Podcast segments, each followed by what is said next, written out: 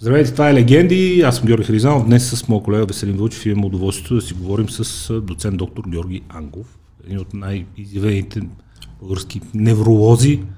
А, като за начало, бихте ли ни се представил малко по-подробно в чисто професионално отношение вашия път в медицината до момента?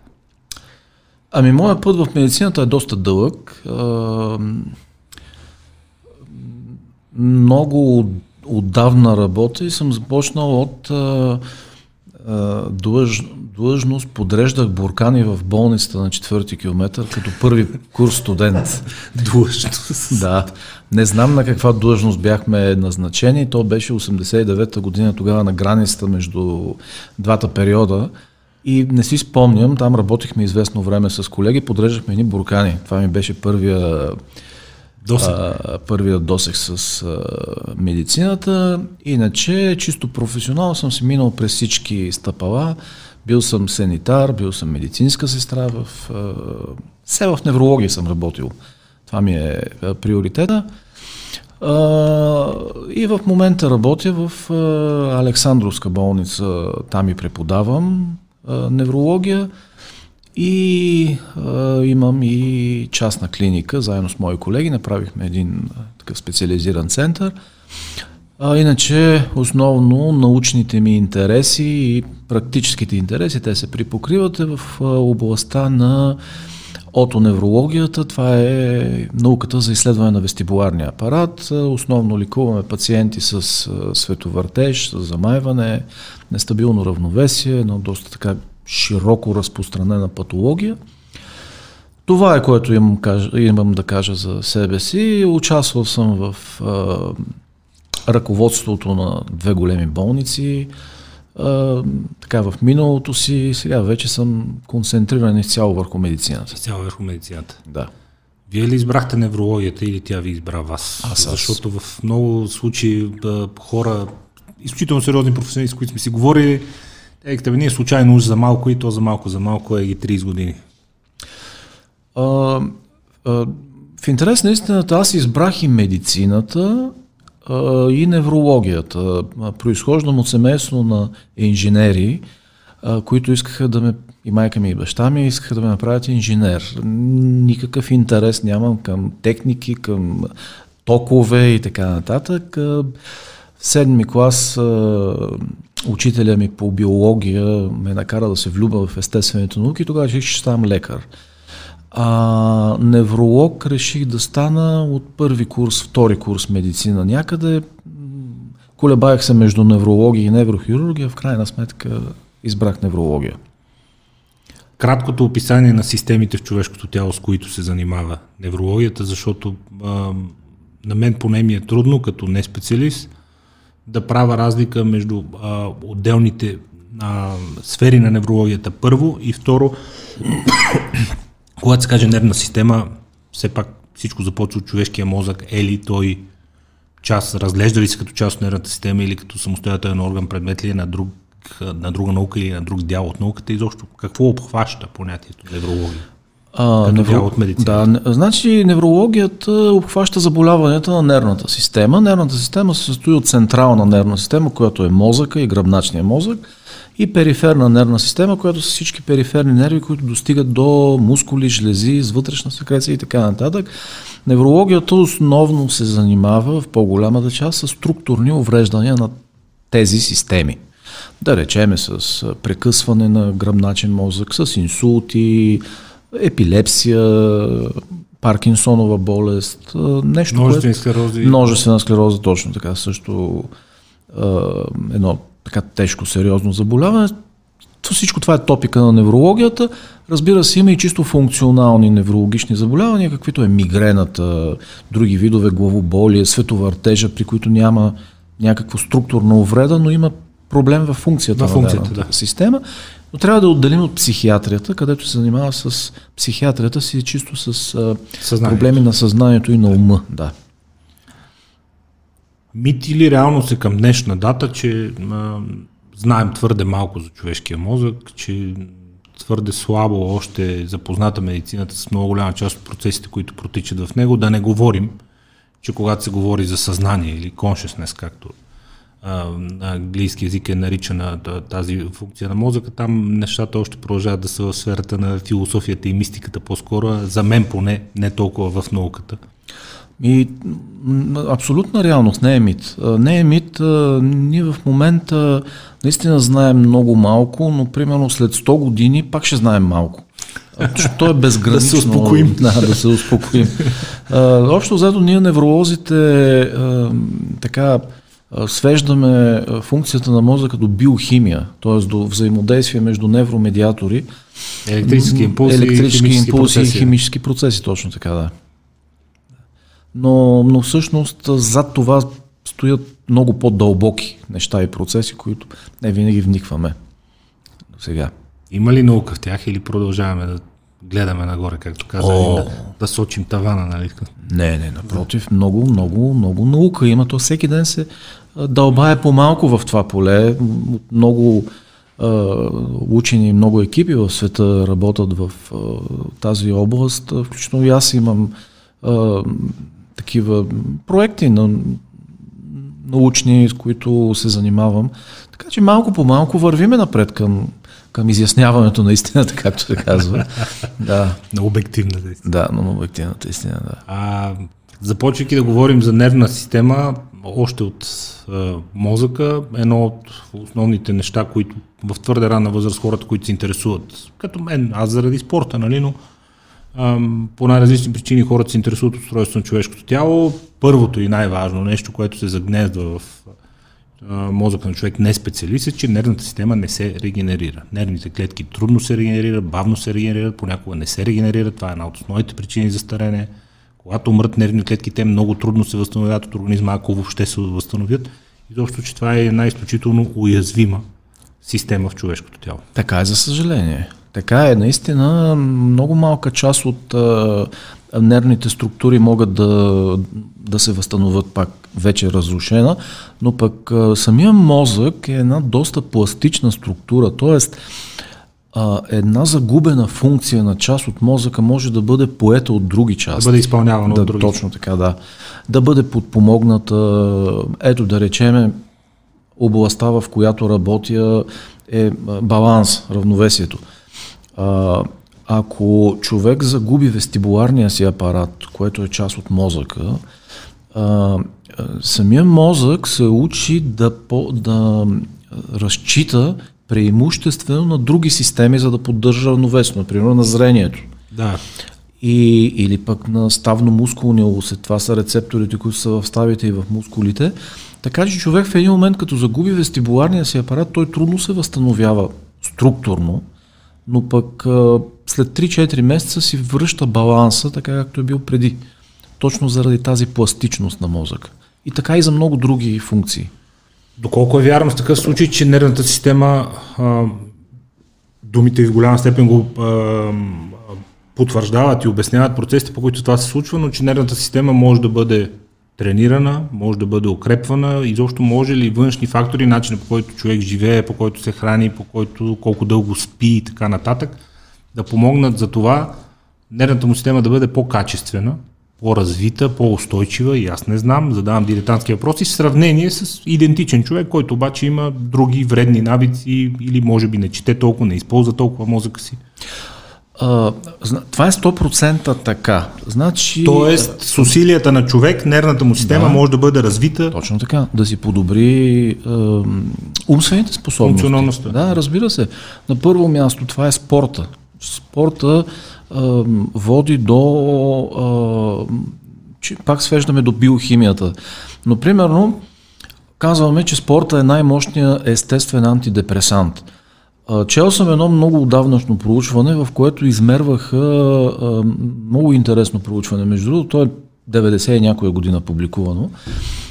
Измерва ли нивата на серотонина? Това е хормона на щастие. Един от хормоните да. на щастие. Серотонин, допамин. Да.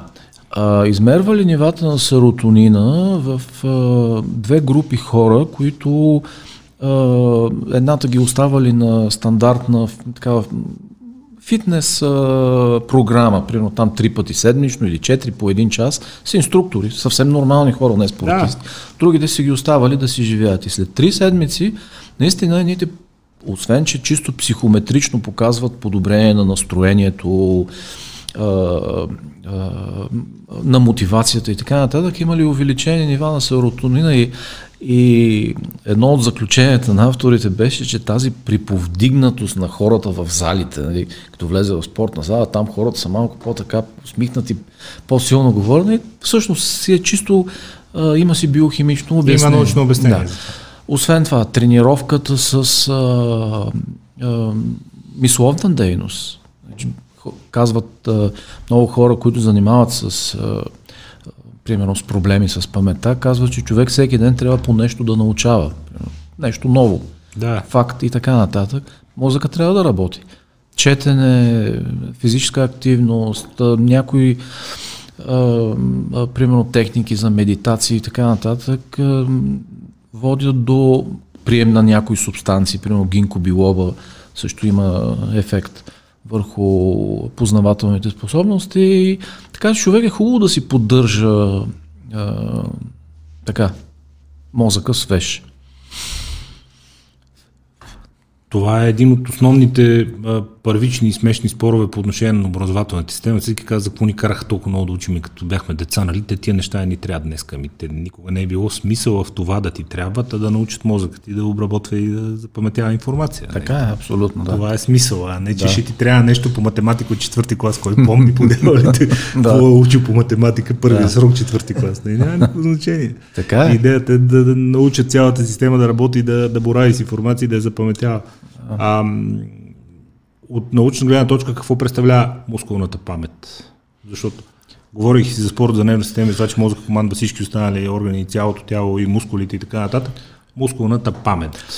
Сега не съм сигурен дали съществува това понятие, въпреки че го има. Много е любимо на всички спортуващи, да, знаете. Да, да, включително и аз съм го усещал, аз, аз съм такъв въпреки че имам мое фитнес, че малко собствено, даже два, а, съм от непостоянните трениращи, но вероятно и вие сте го усещали това нещо, като спре човек да тренира, след това почва от малко по-високо ниво. Може би се касае не толкова за мускулна памет, колкото за морфологични промени, за нарастване на мускулите, които се случва следствие на тренировката. Тоест, един мускул, ако има маса Хикс, след едно продължително трениране става маса Хикс плюс 10 и като а, не тренира известно време, човек не се връща на, на, на Хикс, позиция, О, а да. се връща на Хикс плюс 5. Нали? Разбира се, част от хипертрофите да, се съхраняват. Да, това е според мен сега дали нищо чудно и чисто на, през нервната система да има някаква връзка, там да се трупат някакви знания, алгоритми и така нататък? Най-вероятно, защото според мен една от причините да, за така наречената мускулна памет е човек а, в годините научава по-добре движенията. По-доброто да. правилно изпълнение, как по-добре да натовари конкретния мускул, фитнеса и културизма и бодибилдинга, изобщо цялата тази индустрия, тя, е, тя се развива, когато започва вече изолацията и работата за конкретните мускули. И когато човек има определени знания и е тренирал, да. той разбира се много по-бързо ще напредне от един начинаеш, най-малкото защото знае как и какво да, да прави. Но идеята ми е друга.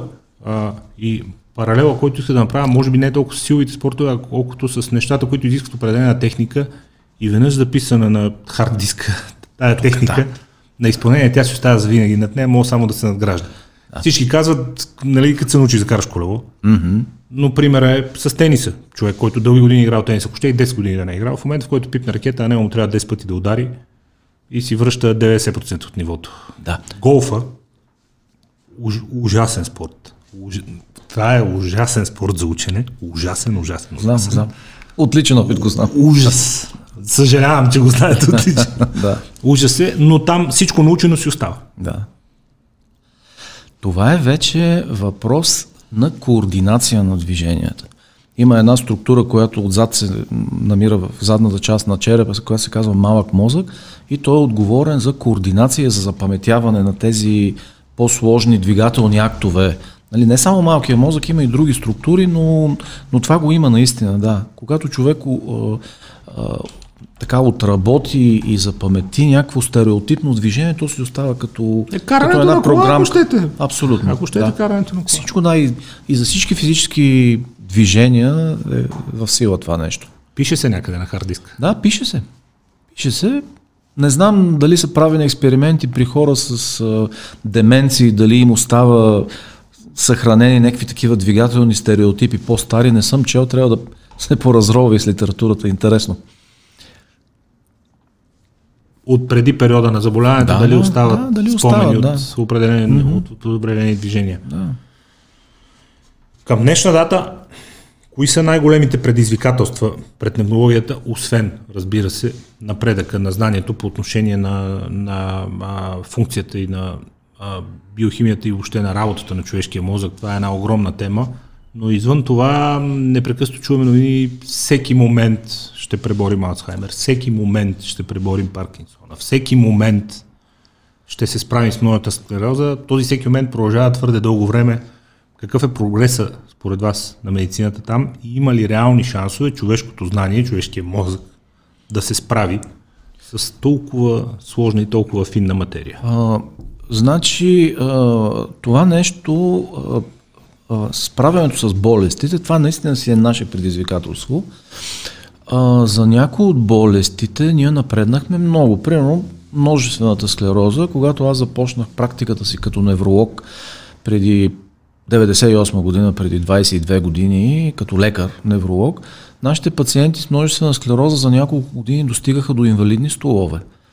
И за 20 години а, науката, медицинската наука направи един огромен скок в това лечение, до такава степен, че вече да говорим не само да задържиме процеса, ми дори да върнем обратно а, към по-добро ниво. Това е за множествената след. За Алцхаймера, за съжаление, обаче това нещо не може да се каже. Там нещата си върват еднопосочно горе-долу със същата скорост. Разбира се, има множество проучвания. Последните години излязоха и медикаменти, но не е такава драстична, а, драстична промяна, така да може да обърне хода на това. Точно така, при множествена склероза.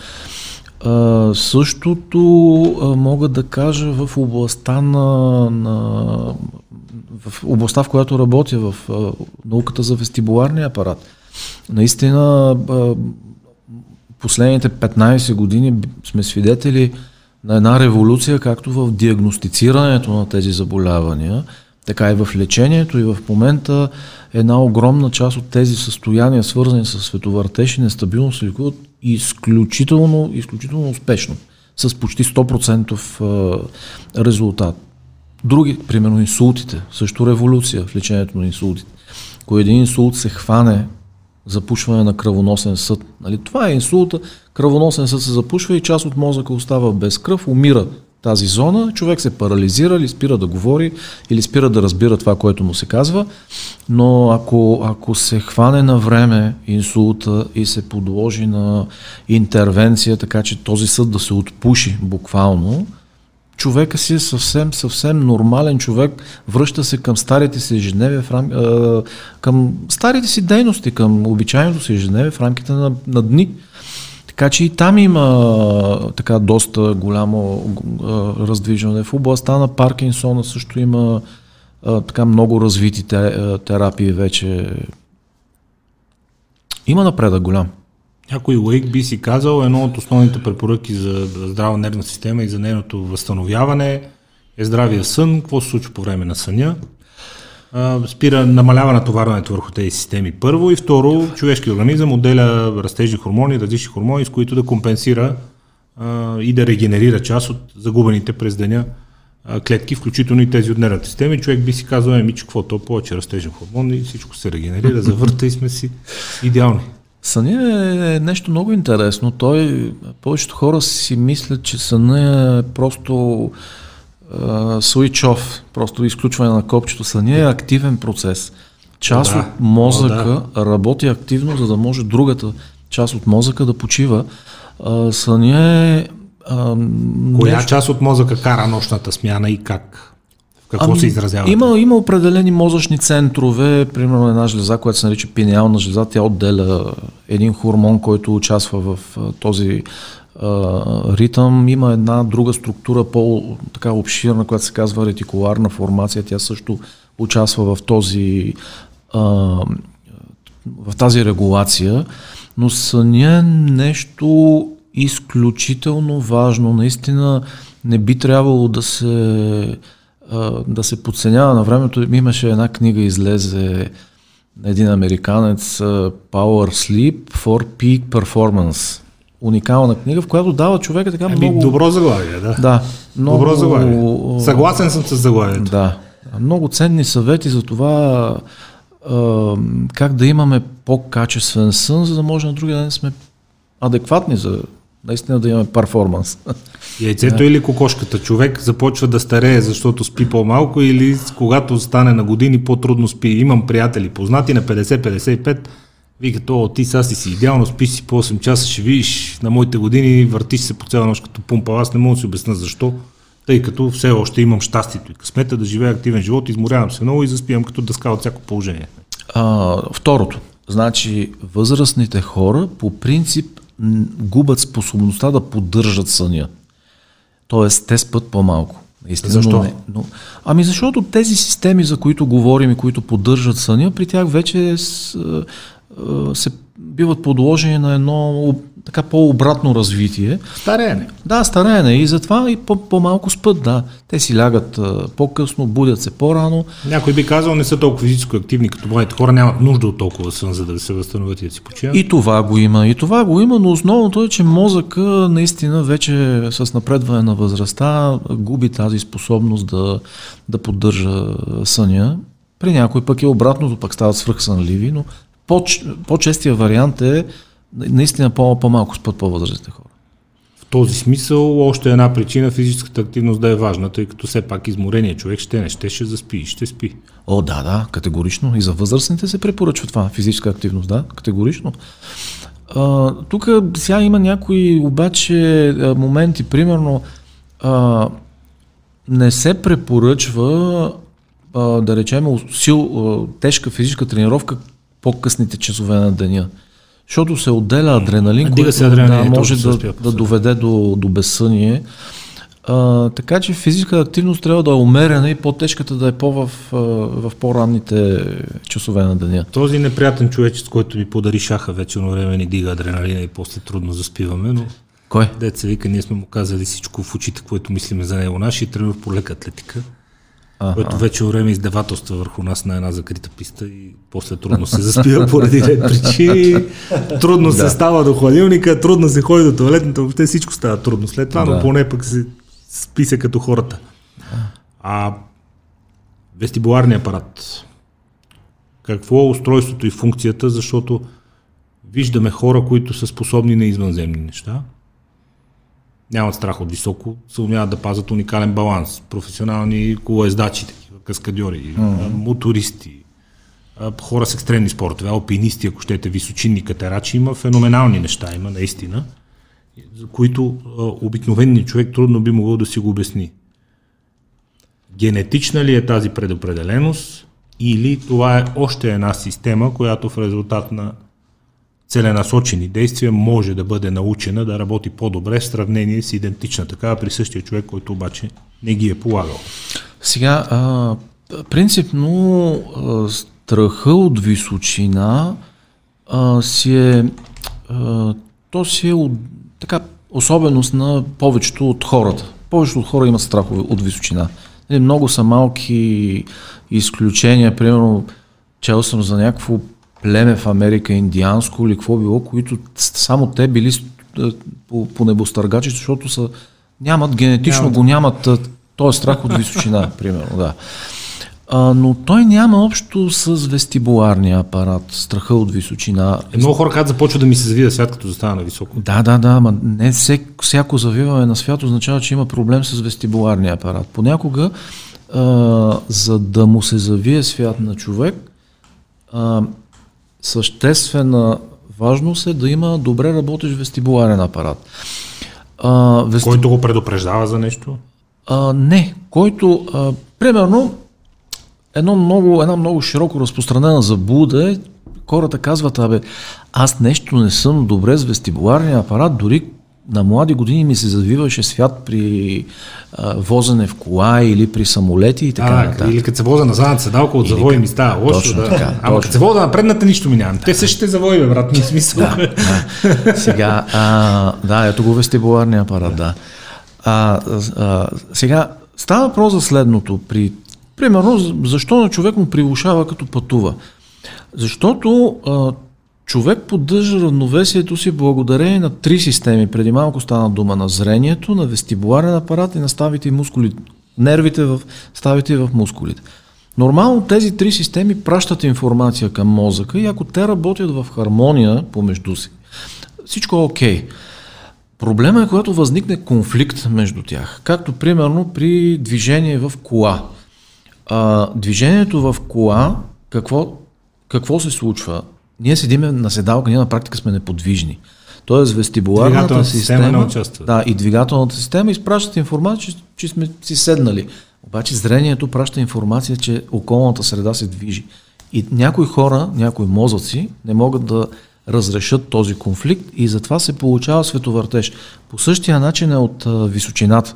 Завиваме се свят, защото при голяма височина, при дълбочина, човек не може, зрението не може да хване ориентири зрителни, с които да запази равновесие и създава конфликт. И, и затова започва да му се вие свят на човек. Разбрах но не, че има болен вестиб. Това е много широко разпространена заблуда, дори точно обратното. Просто тялото усеща, че губи опора и затова за... точно така, да. няма инструмент, с който да си определи как да застане, за да има опора. Абсолютно, абсолютно. Но аз, вестиб... съм, аз между другото съм изключително възмутен от хората, които нямат страх от високото. Един от тях е баща ми. А човек, ние в Красна поляна строим си апартамент и те а, на блока балконите, както е бетонната почва, и върху нея има изида на една стеничка с един цветарник.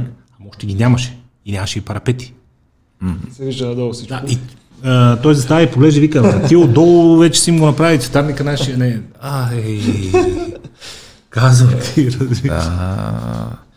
Аз също имам страхотна, страхотна фобия от височини. По, по тази причина избягвам да лета с самолети или лета пиян. Да. И тук такива европейски полети. Извън Европа не съм летял никъде. Е, аз рекорда ми е 17 часа от Амстердам до Гуанчжоу, просто не, не бих си го причинил това. Никога повече. Никога повече. Беше по работа, никога повече. Иначе съм се катерил по скелета. Последната ми место работа, когато съм работил за друг човек, при архитект Стоянов, той е, неговата фирма прави фасадата на Хилтън и имах нещастието на един бурен вятър да съм най-горе на скелето. То е ужасно сигурно. Всичко се е клатило. Сигурно чуваш как се кърци. Казвам ти, просто да. Също никога повече. Нали? И до Китай няма лето повече. на скелето на Хилтън няма да се качвам повече. А, хората, които успяват да справят с това нещо, благодарение на... А, има начини да си тренираме вестибуларния апарат и това се нарича вестибуларна рехабилитация. Това са едни специализирани упражнения, които се правят с а, различни движения на глава, на очи, на тяло и така нататък, които ни подобряват баланса като цяло.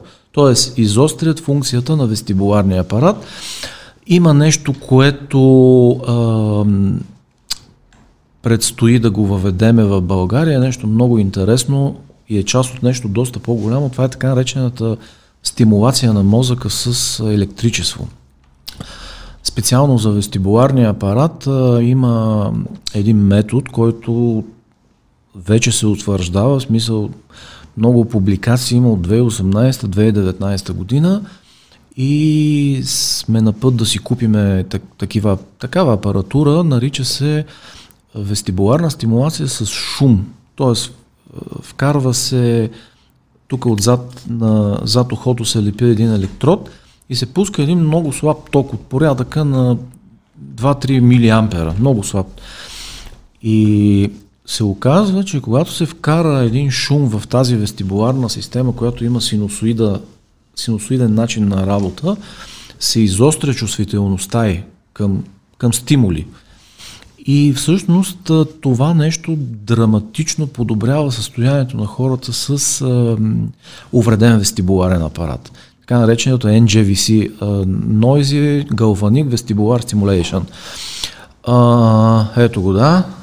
Ето намерихте и в YouTube едно предаване. Е, това нещо представлява галваничната, отзад се лепат електродите. Да.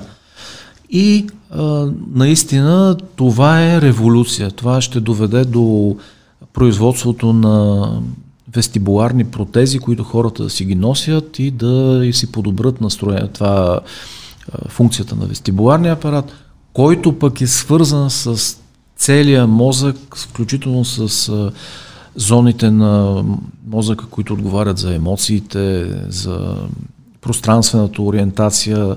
Всичко това е нещо, което много ще се работи и така ще вървиме към една от стъпките към епохата на киборгите, когато ще бъдем от всякъде с протези, с а, различни сензори. Тя не е много далеч, като му е слушаме много... Мъск с Neuralink, какво прави. Да. Нещата напредват. Е, това е. Това е част от, от тази пътека. Включително и това е част от една доста по-голяма област, която се нарича стимулация на мозъка с различни видове електричество, различни зони се стимулират и по този начин се мъчи лекарите, които работят в тази област да подобрят познавателни способности, памет и така нататък.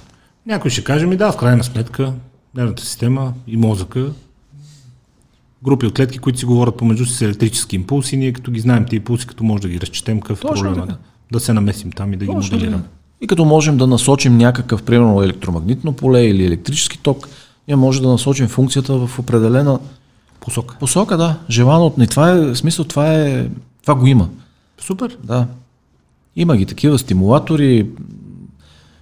Ами, имплантите за слуха и така нататък, да, те да, пак да. са на, на този принцип. На този принцип, да. да.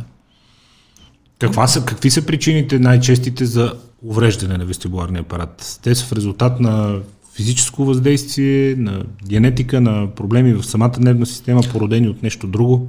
Изключително са разнообразни причините, както за всеки един орган, за да, разболе, да се разболее, има много причини.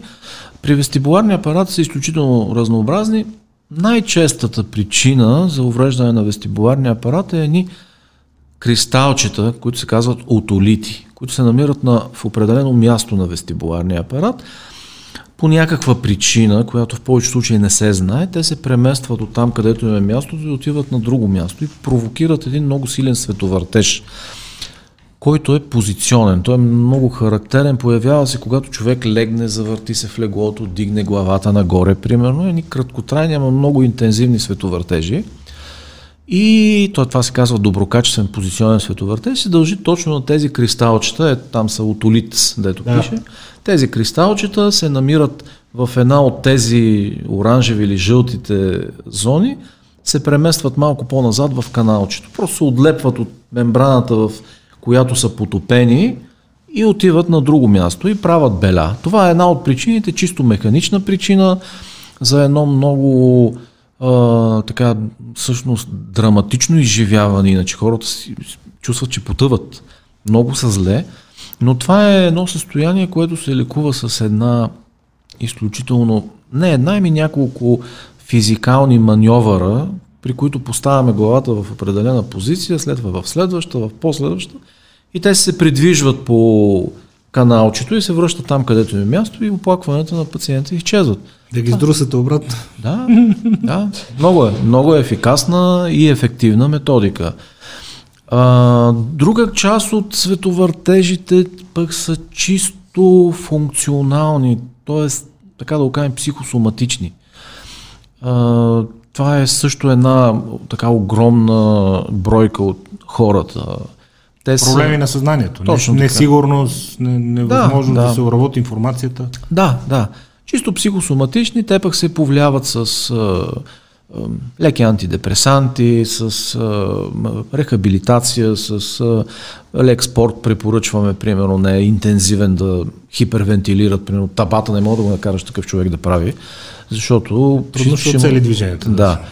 А, и така и много други са причините. Увреждане на кръвоносните съдове, които захранват вестибуларния апарат. Да. Инфекции много често е сега покрай коронавирусната инфекция, тази пандемия страшно много пациенти с проблеми с вестибуларния апарат идват при нас.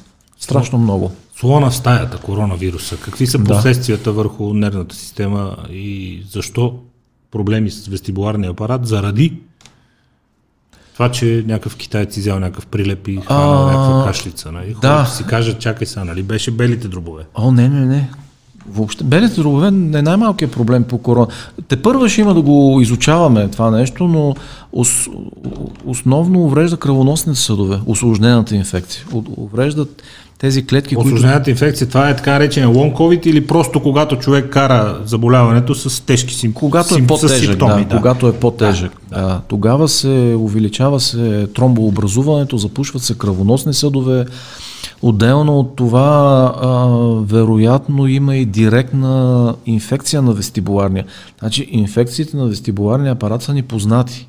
Ние това го знаем като, като, като причина за вестибуларни проблеми, но сега се оказва, че и този коронавирус си има едно любимо местенце и си удря там. В хода на, на корона инфекцията му се завива свят и като го изследваме, виждаме, че има в едната страна вести вътрешно му ухо отишло.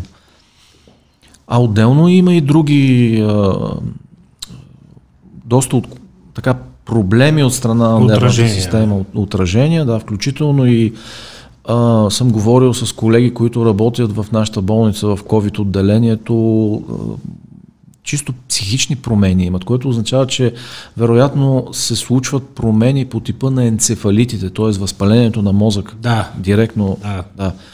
И много хора, казвам, някои от тях полудяват на практика. Озверяват. Да, да.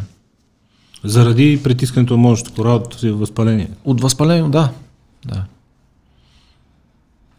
Та, така, той е китаец. Да не го беше ял то прилепен човек, какво направи? Пушторини, тук нямаше ли какво друго да ядеш? да, да. Аж до това ли опря то да. китаец. А... Трябва да видим и ползите от цялата тази история. Не, не са само само минуси. Те никога не са само минуси. Въпросът, поне едно от нещата, което мен ме дразни, сега ние а, тази рубрика Живот и здраве, благодарение на хора като вас, като доктор Койчев и така нататък, ще превърнем по-нататък в а, постоянна, за да може в една директория, когато се отделят всички тези епизоди на теме здраве, човек да може да се запознае за по час час и нещо всички основни системи човешкото тяло и това живот и здраве си остане в интернет за винаги. Но другата причина беше, че хората твърде малко си познават телата. Бяха го зарязали това като че ли. Mm-hmm. С развитието на медицината, на технологиите, на капитала, ако щете, на собственото благосостояние, хората все повече се чувстват безсмъртни, неуязвими, всесилни. И в същия момент някакви кристалчета се разместват на 5 микрона по-наляво и човек не може да си стане от леглото. така че един да. от плюсовете е, че хората отново започнаха силно да се интересуват от здравето си, за мен минусът е, че не се говори за превенция, не се говори за здравословен начин на живот. Никой не казва, колкото и да не е политкоректно вече в наши дни. Не бъдете дебели, не бъдете обездвижени, стига сте се тъпкали, нали, спете достатъчно, стига сте зяпали телевизия по нощите, нали, обръщайте си внимание, гледайте си и тогава, дори и да се разболеете, след две седмици нищо няма да ви има. Това е едното нещо, което ми липсва и второто е, не знам защо, може би вие ще ни кажете, много се говори за вакцини, много малко се говори за лекарства. Сега, в интерес на истината има, а, има схеми за лечение, които в тази една година вече ще стане скоро, а, се утвърдиха като работещи. Със съществуващи лекарства. Със съществуващи лекарства, точно така. Нали, за рендезивир, за да. инвермектин, инвер, инвермектин да. за колхицин. И, и, има медикаменти, които в комбинации наистина действат, помагат. Доста се, се така доста труд се хвърли, включително и чисто научно започнаха да се, да, да се приоритизират тия научни трудове, които са свързани с COVID и те излизат веднага и всички лекари имат възможност да ги прочитат, да ги въведат в практиката. А, не съм чул за някакво лек... Със сигурност има които се изпитват медикаменти, върват клинични изпитания, но не съм чул, аз разбира се не работя с COVID да, да. специално, но не съм чул да има лекарство, което да е регистрирано и разрешено. Мисля, че само за Рендесивир е разрешено от американската там FDA, тяхното, да. но със сигурност се работи. Със сигурност се работи и си има и протоколи. Може би ми липсва като информация нали, за специализиран да. лекарствен препарат, който да е насочен точно за... А, четох а, наскоро, че с, така в много напреднала фаза с моноклонални антитела. Това са такива антитела, които са, реагират срещу определен протеин, да, моноклонални. Да, да. Те много се използват в медицината тези антитела. Та, мисля, че са създали нещо, което е точно за този вирус. Тоест една инжекция го се инактивира вируса, не знам какво ще излезе на пазара. Говорейки за, говорейки за, за, за мозък и нервна система, м- и с това, което говорихме до сега, бъдете здрави, изобщо превенцията срещу всички най-често срещани заболявания, какво може да направи човек в своето ежедневие, така че съзнателно да знае, че от една страна се грижи и подпомага работата и дълголетието, дългогодишната функционалност на своята нервна система, от друга страна не и вреди. Давам пример. Цигари, бели дробове. Всеки знае, че цигарите са изключително вредни за белия дроб. Всеки знае, че пушенето, ядането на много сладки неща и поемането на храни с силни химични агенти са много вредни за кожата конкретно. Други пък алкохола натоварва черния дроб. Има ли в ежедневието ни храни, напитки, навици, вредни и така нататък, които силно да влияят негативно точно върху нервната система от една страна и от друга страна какво бихме могли да направим отново в ежедневието ни, за да може тя много по-напред във времето да бъде здрава и функционална. Значи всичките тези храни, напитки, цигари, които влияят върху кръвоносна система, черен дроб и така нататък, оказват негативно влияние върху мозъка. То е ясно, защото една През химичния състав на кръвта, която го окислява, кислород, през, намален достъп на кислород. Точно така. През недобро кръворосяване, да. Защото а, общо взето основните проблеми при по-възрастните хора, които а, така не са болни от някакви фатални заболявания, основно, основните проблеми са мозъчно-съдовите болести. Мисъл, мозъка не се кръворосява, получават се едни малки зони на малки инфарктчета, така да го кажа. Да, некръвоснабдени. И това изключва цели райони от мозъка, от функцията и води до влушаване. Така че всичко, което вреди на тялото като цяло, ще навреди и на мозъка. Мозъка реагира при много заболявания. И то комплексно. Да, комплексно. А това, което пък би могъл да помогне, това е просто да го караме да работи. Това е много просто. Просто, как, какво беше казал Дейл Карнеги, а, най-доброто лекарство срещу тревожността е да бъде заед и най-ефтиното. Да, да. А просто трябва да работи, да, да, да, не, да, не, да не стои така. Нали, книга, нещо да помисли, шах, примерно да поиграе, игри някакви, също вършат работа, физическата активност, 100% работи това нещо. А каквото ще е, те особено дейности, които изискват прекомерно фокусиране, на мен специално много време действа, защото човек действително а, да. В смисъл, когато караш мотор и то бързо, mm-hmm. изключително е здравословно.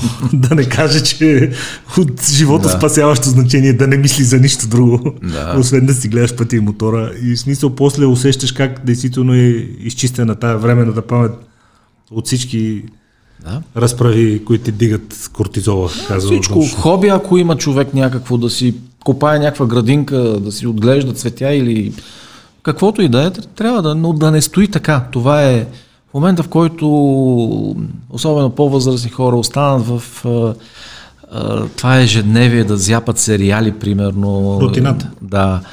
И това вече ги така. Тръгва, тръгва да, надолу. Тръгва надолу, да.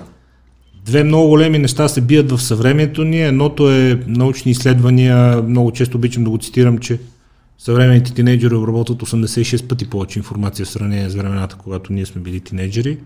Другата теза обаче, противоположна на тази, опонираща на тази, е, че съвременната информация е много джънкфуд. Лесна, бърза, лесно смилаема, къси клипчета, всичко ти е обяснено, всичко ти е наготово, влизаш в Google, няма нужда да четеш, няма нужда да се ровиш. Че, да, мозък обработва много повече информация, но няма чак толкова много предизвикателства. Всичко идва в много по-здъвкан вид. Това е нещо, за което много може да се говори. Аз категорично, не мога да взема категорично мнение. А, ако примерно а, можеш нещо да научиш а, с едно кликване на мишката, Защо не? Аз съм много за между да, има ли нужда да Защо трябва да взимаш рейса, Да. ходиш до столична библиотека, се ровиш 6 часа. да, да ти Ама да, не, Абсолютно. Защо? Да. Нали, от друга страна обаче, взимането на рейс с столичната библиотека, това всичко пък товари мозъка по някакъв начин. Всяко е рейс да взема а, Билетчето контролера, въобще да, там са пра- различни да, предизвикателства. правенето на справки в библиотеки, аз защото студентския ми живот е минал в библиотеки и така по това време нямаше интернет. Дори нямаше 95 аз Нямаше. бях. То няма. И, и, и, и справките бяха нещо много вълнуващо. Билетчета, намиране. Ровиме, търсиме, па някой Да. добър човечец оставил отметка там, ти Да, да. без да го познаваш, го благославяш, нали? Така че много, много са така нещата и така и така не мога да взема отношение дали то лесен достъп до информация ни прави по-тъпи или пък ни остава възможността на нашия мозък да се занимава с друго през това Според мен категорично не. Аз мисля, че ние знаем много повече от хора на нашата възраст преди 100 години. Несравнимо много повече. Абсолютно, да, е- Несравнимо да. много повече. Няма, няма база за сравнение още.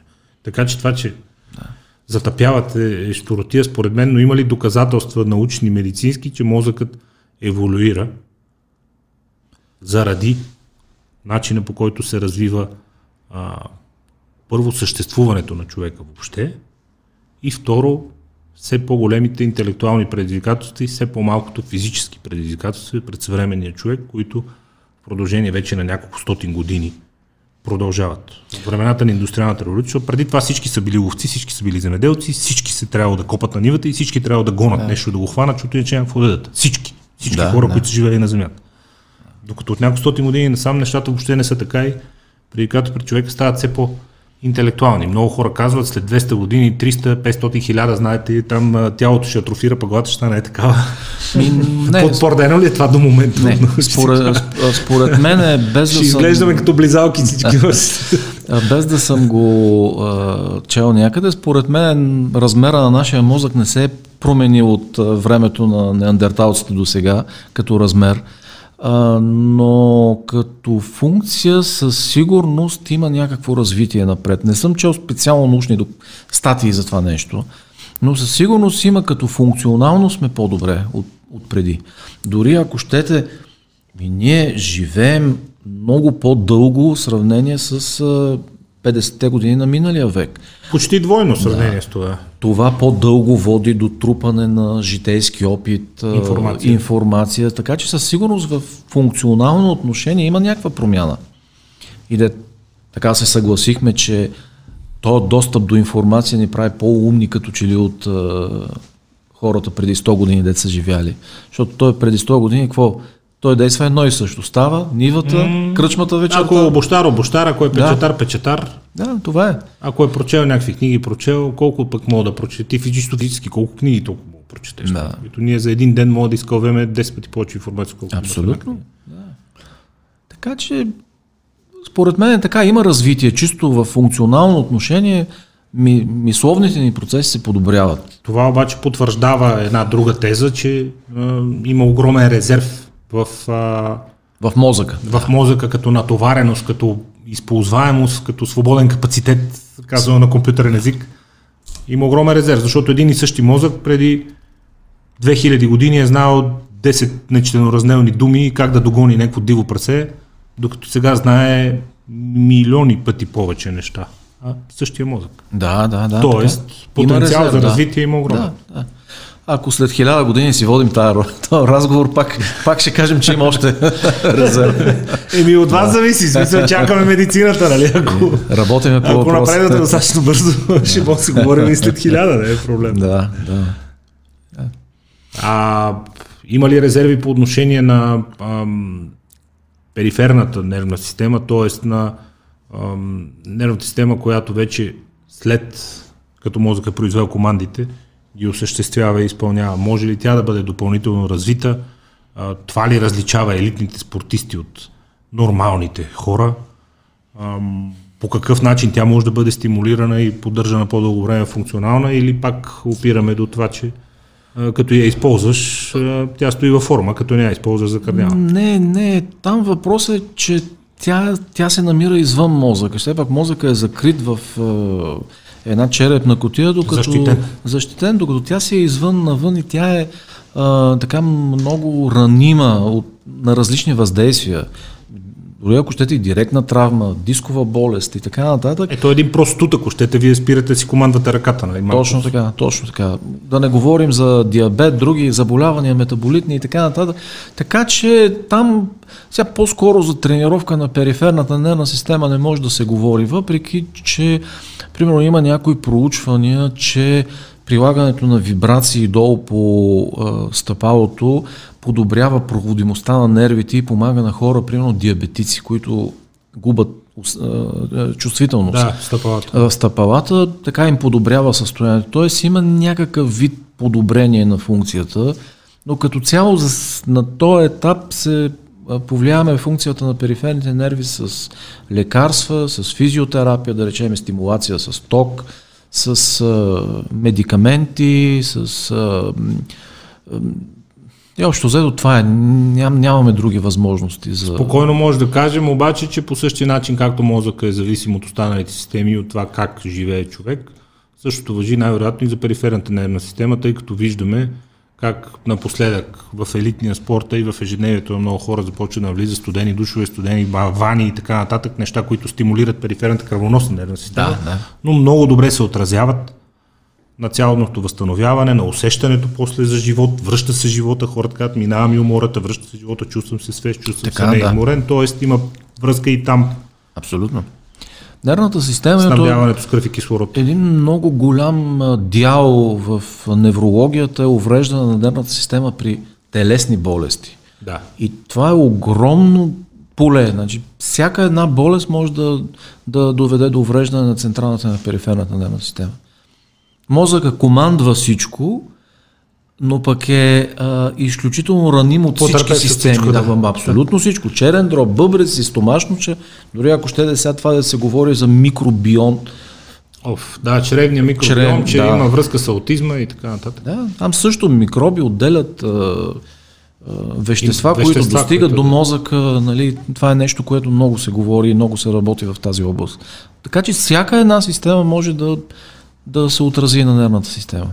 Доколко е вярно, в каква степен въжи от медицинска гледна точка, клишето мозъка се храни с въглехидрати, когато ти падне захарта, може функция намалява, доспива ти се, чувства се отпаднал, ерго преди, нуж... преди изпити, например, на студентите им се яде много сладко и се чувстват по-живи по-форма, после когато хапнат нещо сладко и че мозъка е един от органите, изразходващи най-много в спокойно състояние въглехидрати под формата на храна и глюкоза вече под формата на вещества, след като храната е преминала обработка. Да, да, така е. Той е 100% така. Значи мозъка а, е из- изключително метаболитна активна тъкан. А, дори когато правим така наречените PET скенери, позитронно-емисионно томография, Да. те търсят а, през тези скенери, те вкарват радиоактивна глюкоза, която се натрупва в туморните клетки, които са с много висок метаболизъм. Те светят в Ядат повече. Да. Искат повече. по същия начин свети и мозъка, както една туморна клетка. Тоест, той е много ете- метаболитно активен, но пък, значи той хаби много глюкоза, но пък няма никакви запаси на глюкоза в мозъка. Примерно в мускулите, в черния дроб имате запаси. Да. В мозъка няма нищо. Там ако, ако не влезе с кръвта глюкоза, той почва да страда, той не работи. И затова като падне кръвната захар, усещанията са мозъчни. Замайване, прималяване и Да, така. да, да, прималява и такова. Може да загуби и- съзнание, да. да. В този, че- в този смисъл, обвързвайки го и вас като човек с афинитет и с познания в спорта, ниско въглехидратата диета не ми изглежда никак препоръчителна от гледна точка на функционирането на мозъка или той успява да си набави вещества от това, че черният дроб обработва и складира някаква глюкоза или я трансформира от други групи храни. Сега аз да ви кажа моето мнение като цяло за диетите е крайно не- негативно. Според мен нито една диета не води до нищо добро. Нали, промяната на хранителни навици изхвърляне на вредни храни, ограничаване и така нататък. Последните години хората по-скоро говорят за хранителен режим и хранителни навици. Думата диета е действително Да. носи някаква негативна конотация за ограничения, за лишения, за съобразяване на някакво. Но а, Аз, примерно, избягвам да вечерям, но през деня си ям комплексно, ходил съм на изследвания, докторите ми казаха, ти си супер окей, гледай да си хапваш от всичко, спортувам много, ям си въглехидрати и така, нямам... Ниско въглехидратна диета е опасна. Значи, човек ако има нормален метаболизъм, ако не е диабетик, ниско въглехидратна диета, освен че ще го направи малко по-лош и злобен, нищо, нищо няма да навреди. Да.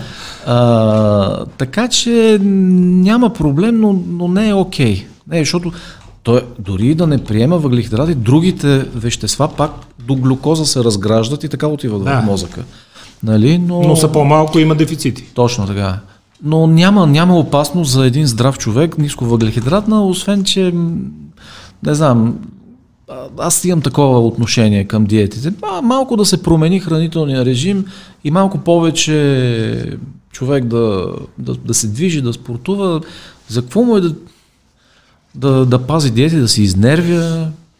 За да компенсира огромния излишък от храна, с който сме заобиколени, Да. сядаш някъде, веднага ти носят бомбонки, кафенце, хапни си, опитай Да. да не обидиш домакините. Ние просто сме затрупани, заобиколени от храна за първ път в историята и то сравнително отскоро.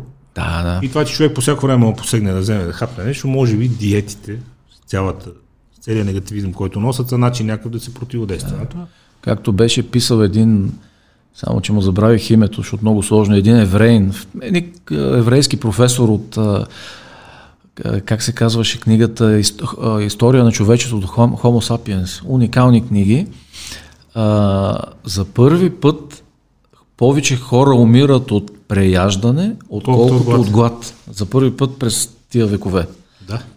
Е, индустриално земеделие, Да, хладилниците, абсолютно. преди не си имал възможност. Ядеш, каквото ядеш, другото на другия ден не става за ядене. Вече. Така е, да. Отиваш гората си търсиш ново. Ако намериш по някой път, то те не те намира. Да, да. Нещата се обръщат. Изобщо интересни времена са били. Да, да, Не са имали проблеми с затостяването. да, така е. А кое от съвремието се явява най-големия бич на системите и заболяванията, които вие лекувате? Стрес. Най-големия причинител. Стрес. Високите нива на кортизол, стреса като какво? Толкова ли е вреден кортизола сам по себе си или стресът е съвкупност от много биохимични и физически процеси, които протичат в организма? А, а, самия кортизол ни е необходим.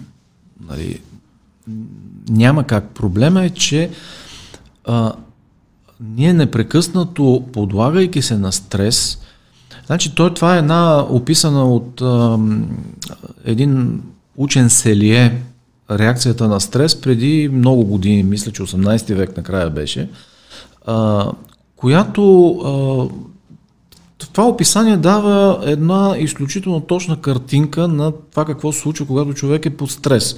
Като се появи мечката или лъва, човек има две альтернативи да бяга или да се бори.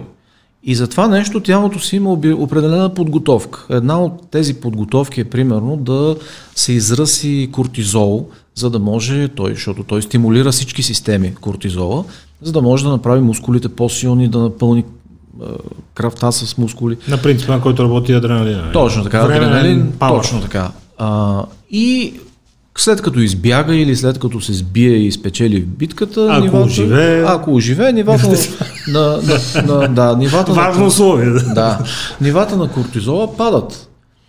Обаче, ако това животно се появява всеки път, всеки път, всеки път и то всеки път има кортизол, кортизол, кортизол, почва да се дига кръвно, да спада имунитет.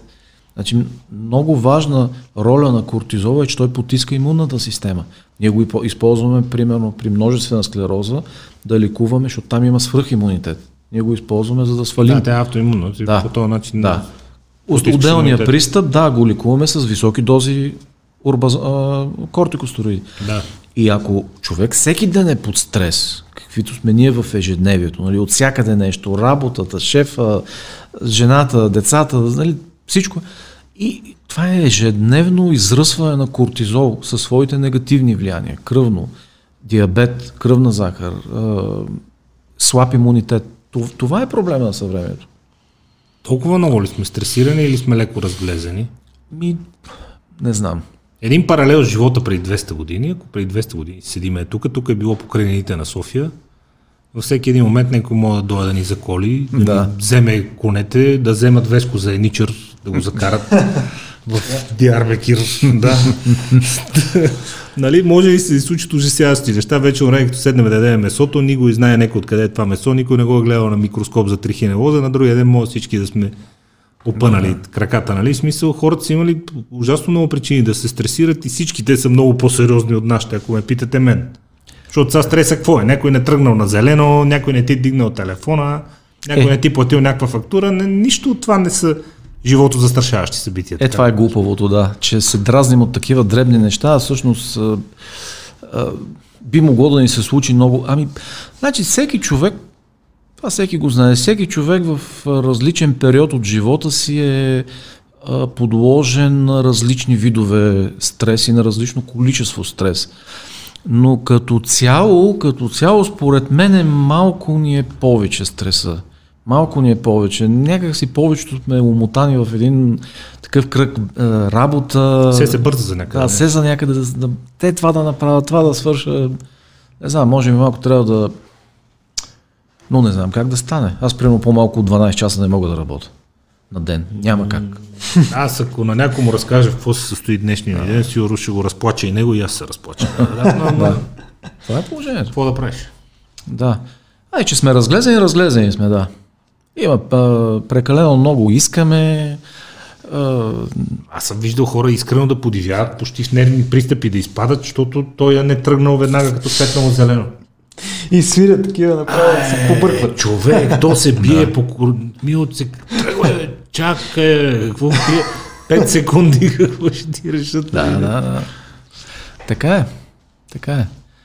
Но, но си има като цяло. А, това е стрес, нездравословен начин на живот и разбира се, има си генетични фактори, понякога има лош късмет, някой Е, да. да заболее За от някой кофти заболяване, без да е виновен за това нещо по никакъв начин.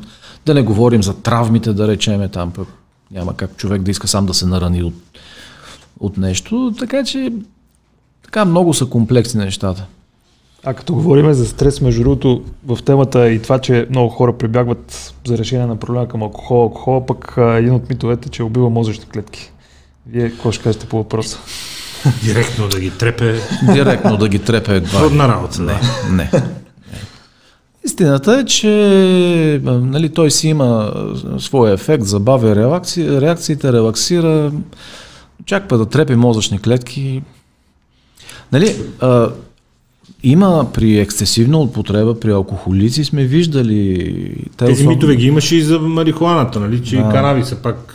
То, За нали, наркотиците го има също. тетраканабинол Да, и така нататък причинявали нали, не, необратими увреждания на нервната система. Имаше Оказа даже се, някакъв мит, че може да си направиш дупка в мозъка с наркотици. на търкалета. Оказа се, че нищо от това не е вярно. Да. Така че за преки увреждания не може да се говори, а за вторични щети във връзка с удара по други системи в тях. Точно така и не, не, и при хронична употреба, примерно, има малкият мозък губи обема си и те затова алкохолиците дори не са пияни, малко залитат, губят координация. Това говорим за такива, дето от сутрин започват, нали, да... При по-умерена употреба няма някаква опасност, кой знае каква за мозъка. Скоро някъде ми попадна като фън факт, аз понеже и слушам много подкасти, това ми е начин да си набавям информация, нямам време да седна да чета някъде, но докато карам, докато тичам, докато си разхождам кучето, много слушам, че реално... А, в а, подкаста на Nike една специалистка по съня беше във връзка с елитните спортисти и тя реално каза, че а, ако не си спал 7 часа в сравнение с нормалните часове, т.е. по принцип заспиваш към 11 и те държат нарочно буден до 6 часа сутринта, 6 часа сутринта функцията на мозъка ти е като на прилично пиян човек. Тоест много голяма част от него не работи, не, не, не се шува. Да, и вестибуларен апарат, и време за реакция и така нататък, в смисъл не... Да, всичко. А, а, химически се изравнява с а, функцията на много пиян човек. По-бавни ти стават реакции и всичко. Да, да, така е. От недостиг на сън. То съня е много важен. Между другото, защото стана дума за сън, в един етап от живота си като специализант работих в един център за изследване на съня. И така занимавах с тази материя, ми беше интересна. И колегите, които работиха там, една от препоръките за да се бори човек с безсънието. Нали, освен чисто хигиена на съня там, за да не ляга с пълен корем, да, да не взима стимулиращи вещества и така нататък, една от препоръките беше а, една вечер просто да не си ляга човек. Примерно, е сега сме петък, ако човек страда от безсъние, петък вечерта не си ляга, обаче събота не си ляга в 6 часа сутринта в събота, а си ляга чак вечерта. Идеята е, че за даден период от време организма има нужда от константно количество сън. Примерно за една седмица има 7 по 7, 50 часа сън. Да. И ако му вземем а, едната нощ, Ще ги организма ще си ги вземе другите. Да. И наистина аз съм го, а, съветвал съм го това на мои пациенти, в много голяма част от случаите работи. То, тази сънна депривация се казва. Съдна депривация. Депривация, да. Една нощ просто не спи и на другия ден почва да си спи като заклан. От научна гледна точка, тъй като за много хора и страшно много от моите познати, особено тези, които спортуват активно, съня е изключително важен за тях. А, плюсовете от следобедния сън са безспорни, там няма никаква тема, но а, от научна гледна точка каква част от митовете за обикалящи вечерното заспиване а, се доближават поне до истината. Че час и половина това не трябва да виждаш ярка светлина, един час преди това да не гледаш екрани, е такива щуроти. Не, не. Не, не. че мозъка реално ти докато продължаваш да гледаш телевизия, държиш някакви високи обороти после като изгасиш телевизор много трудно да заспиш или пък да спиш на включен телевизор било вредно, защото не заспиваш напълно. Пък. Абсолютно индивидуално е. Абсолютно индивидуално е. Много Да не им се често... тръжкаме много на да, тия митологии. Да, да, да. А, значи, човек ако има нарушен сън, значи има някакъв проблем. Ако Друг. наистина, да. Никога, почти никога няма първично безсъние. Тоест просто да не можеш да спиш. Такова нещо няма. Има и най-често другите проблеми са чисто психически. Или са тревожни, или са в депресия хората. И просто ние, като дойде при мен някой ми каже, «Бе, не мога да спа, аз винаги търса Причината. причината и той е търсена там. Безсънието е следствие. То е резултат от нещо Точно друго. така. Точно така. Така че това, че някой е не могъл да заспи, защото си е гледал телефона или защото е чел някоя интересна книга и после му се върти още сюжета Аз в... как заспивам. Да. Там се натварят Ай, на петата, шестата страница направо ще си изпусна върху главата. Там очите се изморяват още по-бързо. Да. да. Има го. Аз, примерно, много често ми се е случвало да не мога да заспа след като съм чел научна статия. Примерно, прочета една или две Почва статии, да работиш върху да, паля, да, паля си мозъка и, и, и, и да, но, е, в крайна сметка след половин час заспивам. Той след много интересен филм е така, нали? Човек не може веднага след като свърши филма да го изгаси и да заспи. Да, Нали? Има един адреналин, който трябва да спадне. Така е, така е. Но безсънието е просто си, то е симптом по-скоро на нещо друго по-сериозно. Има ли чак толкова голямо значение начинът по който поемаме въпросната ужасно много информация, която кара мозъка ни непрекъснато да бъде още по-добре работещ и още по-развит в сравнение с нашите предшественици? В смисъл начина като Начина информационен по канал. който се приема да, информацията, защото аз продължавам да споря усърдно с хора, които казват, слушай са, четенето си е четене. Еми, сега някой аз и да прочета, че 2 и 2 е 4 и някой да ми го каже. И в двата случая ще го знам, нали така? Абсолютно. Ами, не знам, об- общо заето, два са начините да, да, да научим нова информация. Според мен един е чрез зрението, т.е. като гледаме телевизия или като четеме някакъв, някаква информация, другия е чрез, чрез слуха. Така че не знам, не знам дали има разлика между двете. Истината е обаче, че а, от цялата информация, която достига до мозъка през всички сетива, нали, като усещане, мирис, вкус и така нататък, най-много е голямо количеството на зрителната информация. Така че може би, да, така че може би четенето е, или гледането на телевизия, ама там, там се включва и слуха вече. Е, да. да. А, може би четенето е по-ефективният начин. Не знам, лично аз за себе си от няколко месеца слушам аудиокниги. Да. Това е от... Значи човек веднъж открие ли го това, да. в момента вече в аудио формати е нещо да. страшно, страхотевично. Смисъл и те са едни продължителности, аз не знам на а, новия епизод на Роган с Мъск, с Елан Мъск, вчера му е бил на гости. Пореден епизод са записали. Миналия път беше 3 часа, да, 3 часа и 24 минути има нови епизод. Вчера го е качил човек.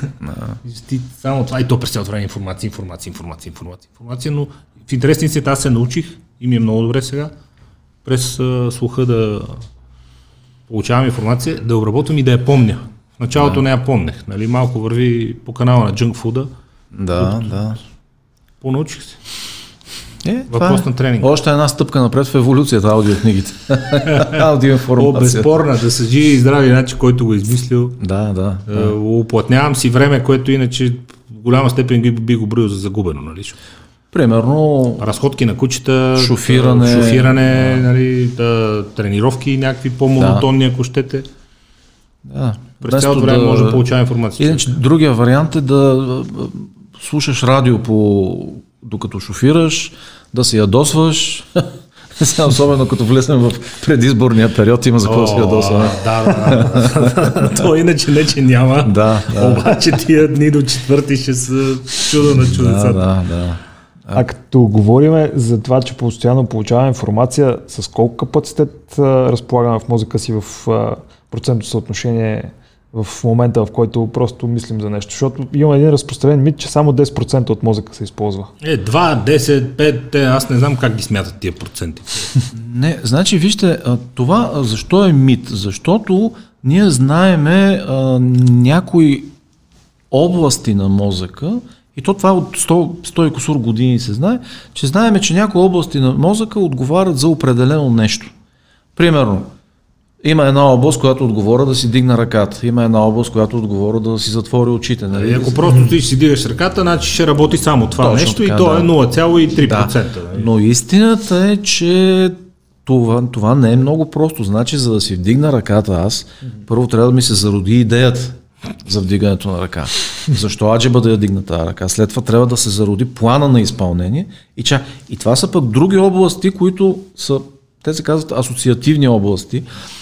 И, и затова се е родила тази идея, защото ние знаем конкретно. И то, това са едни много елементарни експерименти. Пускат ток в определена област, хоп, дигне ръката. Нали? И Това, това с тия такива първични полета се наричат. И затова се е зародило, че само 5% от мозъка работи. Не, целият мозък си О, работи. там имаше едни такива филми, които после почнаха такива, които пиеш едно хапче, става на 100%, почва да мислиш, ставаш гений и така нататък. Да, да, да. 100% от мозъка ти почва да занимава с дигането на ръката. няма нужда. А, много от органите в човешкото тяло казват, че се командват от мозъка надсъзнателно, т.е. ние не може със съзнанието на нашето тяло да кажем на сърцето да спре, мозъка му казва на всеки няколко секунди да си разгъне този мускул. Толкова добре ли е защитен този механизъм от еволюцията за надсъзнателното командване на останалите органи от страна на мозъка, че да продължава да работи безотказно в продължение на 80-90 години, без значение какво се случва с съзнателните функции на мозъка на човек. А, значи това е част от а, мозъка, която е една от ма- най-малко изучените части. А най-добре работещата, А като най-добре гледам. работеща, да. Това е така наречената вегетативна нервна система. Това е една система, която наистина тя не се... Поддържа жизнените функции. Да, тя поддържа сърдечен ритъм, перисталтика, Да. потни жлези, вътрешна секреция и така нататък. А, тя е най-малко изучена от клинична гледна точка в България. Сигурно... Защото не ние е зора, те хората си викат, тя, вашите колеги си, тя си работи там, какво да Да, да. А, но, но, но тя е много свързана с емоциите, примерно, се- примерно като се изплаши човек от нещо, почва да, да му се очистява пулса, Да, да, да, да му да. съхне устата, Да. нали, да, Дишане се очистява. дишане, често уриниране. Нали? Така че има връзка между емоциите и вегетативната нервна система. Но наистина тази част тя е много интересна, но а, чисто клинично не е изучена добре. Много малко хора се занимават. В България има един или двама човек, които разбират от нещо си от тази, от тази материя. Интересна е, да. На, какъв, на какво ниво оценявате развитието на българската неврология? Вие сте хора, които сте ползватели или производители на знания, защото скоро доцент Панайотов от НСА беше тук и той вика, виж сега честно да кажа, много малка част знания произвеждаме, огромна част ползваме. Нали? Ние сме просто тези, които ги обработват тези знания и ги моделират в някаква и учебна програма и в реално практична приложимост. Има ли тук изследователска дейност, научна дейност в този смисъл или а, по-скоро е насочена към практична медицина, т.е. неща, които вече някъде по света са открити, да бъдат систематизирани и приложени в ежедневната ви практика? Значи, а, има ги и двете неща. Общо взето университетската дейност има три стълба. Нали? Преподаване, клинична дейност и ресърч и наука. Така че гледаме да ги, така, да ги съвместяваме и да ги държим в един баланс а, нещата. Сега, а, има в неврологията изключително сериозни научни екипи, които Примерно аз работя с колеги, които се занимават с деменции, с редки болести, които имат изключително високо ниво на, така, на публикационна активност. Много. А, значи, факт е, че в първите пет институции в България, които са по брой научни и то с тежест научни публикации, влиза Александровска болница. Значи, заедно с БАН, Софийски университет, Медицински университет, Александровска болница. Да. А, така че а, чисто като, като производители на наука се справяме, публикуваме, а, правиме научни, въпреки че при нас науката е малко по-трудно, нали? не е като на Запад с имат достъп до големи пари, до грандове, ние горе-долу си правиме нашата наука с собствени средства, а, така по, по, по, по-бедна. То за сега е така. Нещата ще се променят, разбира се, в бъдеще. Има ли нужда да се променя цялата система или просто има нужда да се доразвие като част от економиката и в крайна сметка като ползвател на публични средства, които се формират от това, което частния бизнес генерира, здравната система имате предвид? Или... И специално по отношение на науката, това, което казвате за недофинансиране, защото в Штатите е на частен принцип в големите университети, там естествено да, таксите за учене са много скъпи и те си имат дългогодишни донори на медицинските факултети, имат възможности, милиардни бюджети, нали? Не е проблем. И там като проблем частни учебни заведения, но успяват да произвеждат изключително сериозни пробиви непрекъснато, но там това много се и рентира освен всичко друго, защото пък след това цените за патентите и за лекарствата при едно сполучливо откритие могат да. да направят ужасно много хора много щастливи. да. И цялата история излиза сметката, докато тук не е точно така. И, да. Заради фазата на развитие на економиката или заради начина по който е устроена изобщо нашата система? Не, по-скоро заради фазата. Значи... Мисъл няма чак такава да, драма някаква. Не, не. Ще си го израстеме. Да, ще си го израстеме. Ние си вървиме напред. Економиката много хора е, Дайде да не излизам от медицината, а много хора плюват, ма економика, ама сме закъсали, ама не знам си какво според мен въобще не е така това. Не сме, а вие ме преди 10 години, да. преди 20. Примерно, примерно сега не искам да правя реклама, обаче ние направихме един частен център, който е а, направете си, спокойно рекламата. Не, не, няма да кажа името. Защо? А, но, Настоявам. Не, но, а, примерно, ние сме, може би, най-оборудвания в нашата област от Мюнхен на изток медицински център в областта на... Който е? Кое? Медицинския център? Баланс клиник се казва. Добре, уважаеми зрители, слушатели, отидете смело в Баланс клиник, за да ползвате качествено оборудване и да получите качествени медицински съвети и консултации. Както и да е, да, но така че така, трябва ни малко, малко повече самочувствие на нас, българите, че, че наистина можем. Нали, не да казвам, абе, ние не сме като тях, нали? А, не сме. Да. Що ти? Да. Така че малко повече увереност ни трябва, самочувствие и, и нещата ще се оправят. Кои са най-големите предизвикателства в момента пред нещата, с които се занимавате? А, за основните и най-масови заболявания говорихме, но а, има ли а, процеси, причинители на проблеми, да речем с вестигуларния апарат, като тесен специалист, които още остават тайна за науката и приемат като някаква форма на предизвикателство, или вече по-скоро сте фокусирани върху лечението с диагностиката? А, не, не. Една достатъчно а, развита фаза. Не, не, има, има, разбира се. Има и в областта на диагностиката, има големи пред... неясноти все още. А, големи предизвикателства също, както и в лечението. Нали, диагностиката все още имаме нови методи, които а, ни дадоха така оръжие в ръцете да се доберем до истината, обаче ни предстои да ги тестваме в много различни ситуации тези методи. А в лечението все още има, все още има така доста, доста предизвикателства, въпреки че нашите пациенти, да не кажа голяма дума, но 80%, даже над 80% се лекуват и то много успешни. Единици са тези, които не са се повлияли. Те са обикновено хора с тежки психични проблеми, защото те развиват такива вторични реактивни депресии и тревожности, или хора, които причината за вестибуларния им проблем е тежко заболяване. Друго. Друго, да. да. Примерно, тумор, разсейка да, да, да, и така нататък. Да. Да, да, Има ли някакво предизвикателство за вас в това съвсем скоро човешки интелект да успее да разчете въпросните нервни импулси и да започне да си говори с човешкия мозък през външни устройства? тъй като човек прекрасно запознат с начина по който той функционира. Да, да.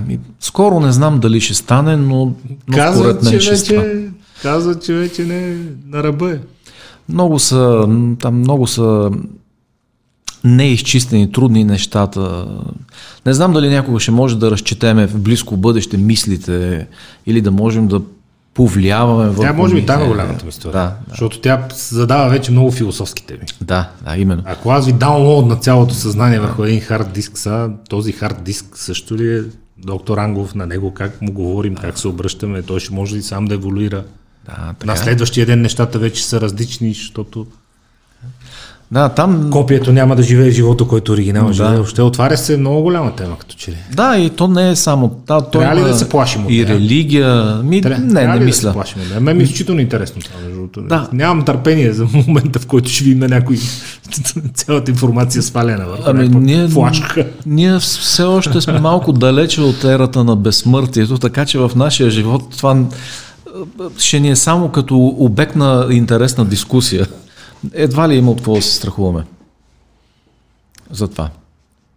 Някой казва, това ще е окончателния прелом, в който машините ще време вземат връх над хората, но те ти машини, кой ги произвежда, кой ги командва. Абсолютно.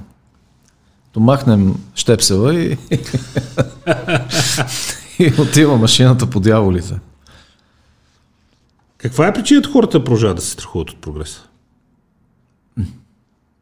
Има някакво притеснение. Продължаваме. Докъде ще стигнем? Докъде, докъде е етичната граница? Докъде е нормално? Докъде е такова? И след това идват и казват, доктори, какви хубави машини имате.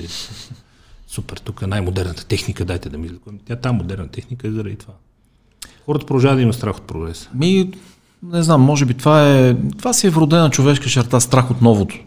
Страх от новото. Неизвестното. От неизвестното, да. Е, примерно, сега, аз ще си призная, лекар съм, чел съм много за тези въпросни вакцини за коронавируса. Да. Абе, имах малко страх преди да си сложа вакцината. Все пак. Все пак. Все пак имах малко страх. Въпреки това, че сте учил медицина и всички знания, да, които имате. Да, и си дадох, въпреки че то, то, това ми е далече от специалността, но съм изчел цялата научна информация за въпросната вакцина на Pfizer, а, нали, говорил съм с хора. Все пак имаше известно притеснение, признавам си, и със сигурност го е имало при всички това притеснение. От гледна точка на а, страха от новото и на това, което си говорихме за философските теми с безсмъртието и така нататък, влияе ли се нервната система според вас? За съжаление, в България нямаме много такава информация, опит пряка и от клинични изследвания, от така модерните напоследък антиейджинг терапии, които несъмнено абсолютно несъмнено влияят изключително благоприятно на човешкото тяло, на неговата функция, на функционалното му дълголетие. Тук няма никакво съмнение къде остава нервната система в цялата тази история. Върви след тялото. При високи нива на тестостерон, на растежен хормон, идентични с тези в младежките години, които продължават да дават един добър метаболизъм, едно добро ниво на регенериране, тя се чувства по същия начин. Абсолютно, да. Тя си е отражение. Там връзката е... Хората си го казали още преди 2000 години. Здрав дух в здраво тяло. Това е. Връзките са двупосочни между нервната система и тялото. Тя командва тялото, пък се влияе изключително много от него. Така че ако е добре тялото, ако добре се чувства човек и, и е здрав физически и така нататък, няма причина нервната система да, да не е по-добре. Регенерира се добре, почива си добре, да. оросява се добре, оросява се, снабдява се с кислород, да. с хранителни Но това мозъка е пластичен, той, той променя функцията си. Той дори да не, регенерира а, като, като брой клетки, тези, които са останали живи, те поемат функцията на тези, които, не, които ги няма вече. Не, генерира, не регенерира ли като брой клетки? Намаляват ли броя на клетките в мозъка с течение на годините да, и на какъв принцип? Ами, Влияйки значи, какво, с какви темпове, обратим ли е този процес, може ли да бъде забавен? Всяка една система си е подложена на обратна еволюция. Има срок на еволюция, на точно така. И си има, всяка една клетка си има така наречената програмирана клетъчна смърт. Колко пъти ще се дели? Да, дели се и си умира в един момент. Да. Някои клетки, примерно еритроцитите, се делят много. Сега една нервна клетка, един неврон, като се роди, си остава там и, и повече. Има сега, в интерес на истината, има някои данни научни, че може да има регенерация на нервни клетки но все още, все още няма, няма така сигурни научни доказателства. Например, а, имахше преди 7-8 години някъде, имаше едни експерименти за възстановяване на слухов нерв. Много хора губят слуха си, защото им дегенерира нерва слуховия да. нерв. Да. Във времето. Във времето. Да, и почват да им шумат. Без да, е, без да е някакво драматично заболяване, просто в резултат на старене. Да, да, да. Просто си е дегенерация. Да, да, да. Това води до две неща, до отслабване на слуха и до поява на субективен шум. И имаше а, преди, а беше ви излъжа, и 10-та, 2010 и 15-та някъде там имаше така едни афиширани експерименти с а, така наречените растежни фактори. Това са химически вещества, които в, а, се появяват в отробното развитие и стимулират делението на дадени клетки, за да може те да, да стигнат дефинитивните си да. размери и функции. Това са растежните фактори. Имаше експерименти с растежни фактори за да възстановят слуховия нерв.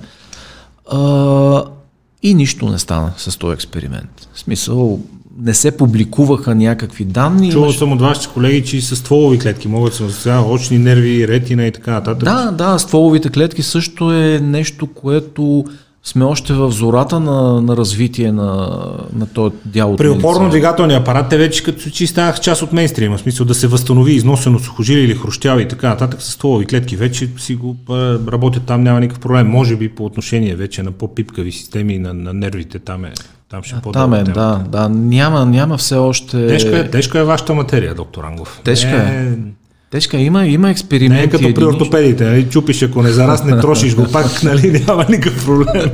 да, ако не е изкуствено. ако не, ще сложим една титания, е много важно. Да, да, така е. Да. Чувствителна е вашата система, трудно се напредва. Да, да.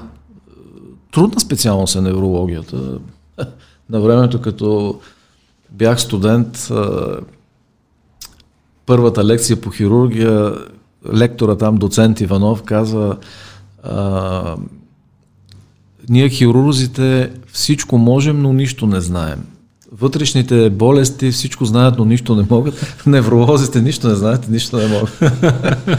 да, имаше наистина, или както беше другото, неврологията е а, Евангелие е написано с ситни букви и четено от полусляп поп в полутъмна черква.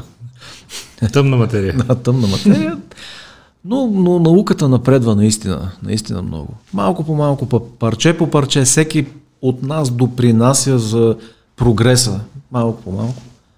И изучаваме, имаме успехи, наистина. Има ли ревност в научните среди или всеки бърза да сподели знанието си с останалия свят? Имате ли сега повече и по-спокоен, по-комфортен достъп до информация, идваща от, отвъд океана, да речем, или заради патенти заради капитализъм някой си стиска нещо, докато не, не дойде време а, да печели от него? Значи, всеки един учен е а, заинтересован да си сподели знанието с всеки най-малкото е чисто, чисто прагматически, защото а, има голяма вероятност да, да ни цитират. Значи, при нас важно е колко пъти си цитиран. Нали, това е важно. Броя на цитиране. Тоест, ако някой поиска моя статия, пълен текст, аз веднага я пращам, защото има вероятност в неговата статия да попадне Георги Ангов като цитация. Да което е важно от чисто наукометрична гледна точка. Така че в този... Да, това е атестат за важността Да. на да, текста, който се да, публикува. в този смисъл няма, а, няма ревност от това да готовата продукция да я показваме. Има по-скоро понякога ревност по отношение на материала, т.е. на пациентите. Сега така да го кажем, крадеме си пациенти от време на време. Интересни пациенти, да, има го това нещо. Има го, насякъде го има обаче. Част от живота, част от борбата. Откъде идва най-много информация в сферата, в която работите? От интернет. От света. Говориме къде са най-напредналите. О, Държави, школи. В целия свят, в целия свят и в Америка и в Европа има много силни школи. Примерно в моята област има една школа в ам, Мелбърн, австралийска. Австралия. Да. Едни двама а, професори с един цял екип, които са на по 80 и кусур години, още четат лекции. Мачка здраво хора. По-миналата година бяха тук в, в Белград на лекция. И те създадоха една много силна школа с така много разностранни научни интереси. Има в, в много Германия има много силни школи. Доста, доста Турция също имат нещо, което си заслужава човек да прочете. С какво се разтоварвате, когато излезете в страни от медицината и от човешките съдби? Ами, Как успявате вие да си възстановите нервната система? А, гледам да спортувам. Нямам някакво хоби. А, гледам да тренирам и да чета книги. И доколкото мога да се занимавам с а, децата си. А други интереси извън медицината? Нещо, което да ви привлече и което да сте искал да правите, но все да не остава време. А, не, не, не. Нищо друго не съм искал. Никога не ми се е искал да се занимавам с... Докоснал сте се до голфа, ясно? А, да, да, да.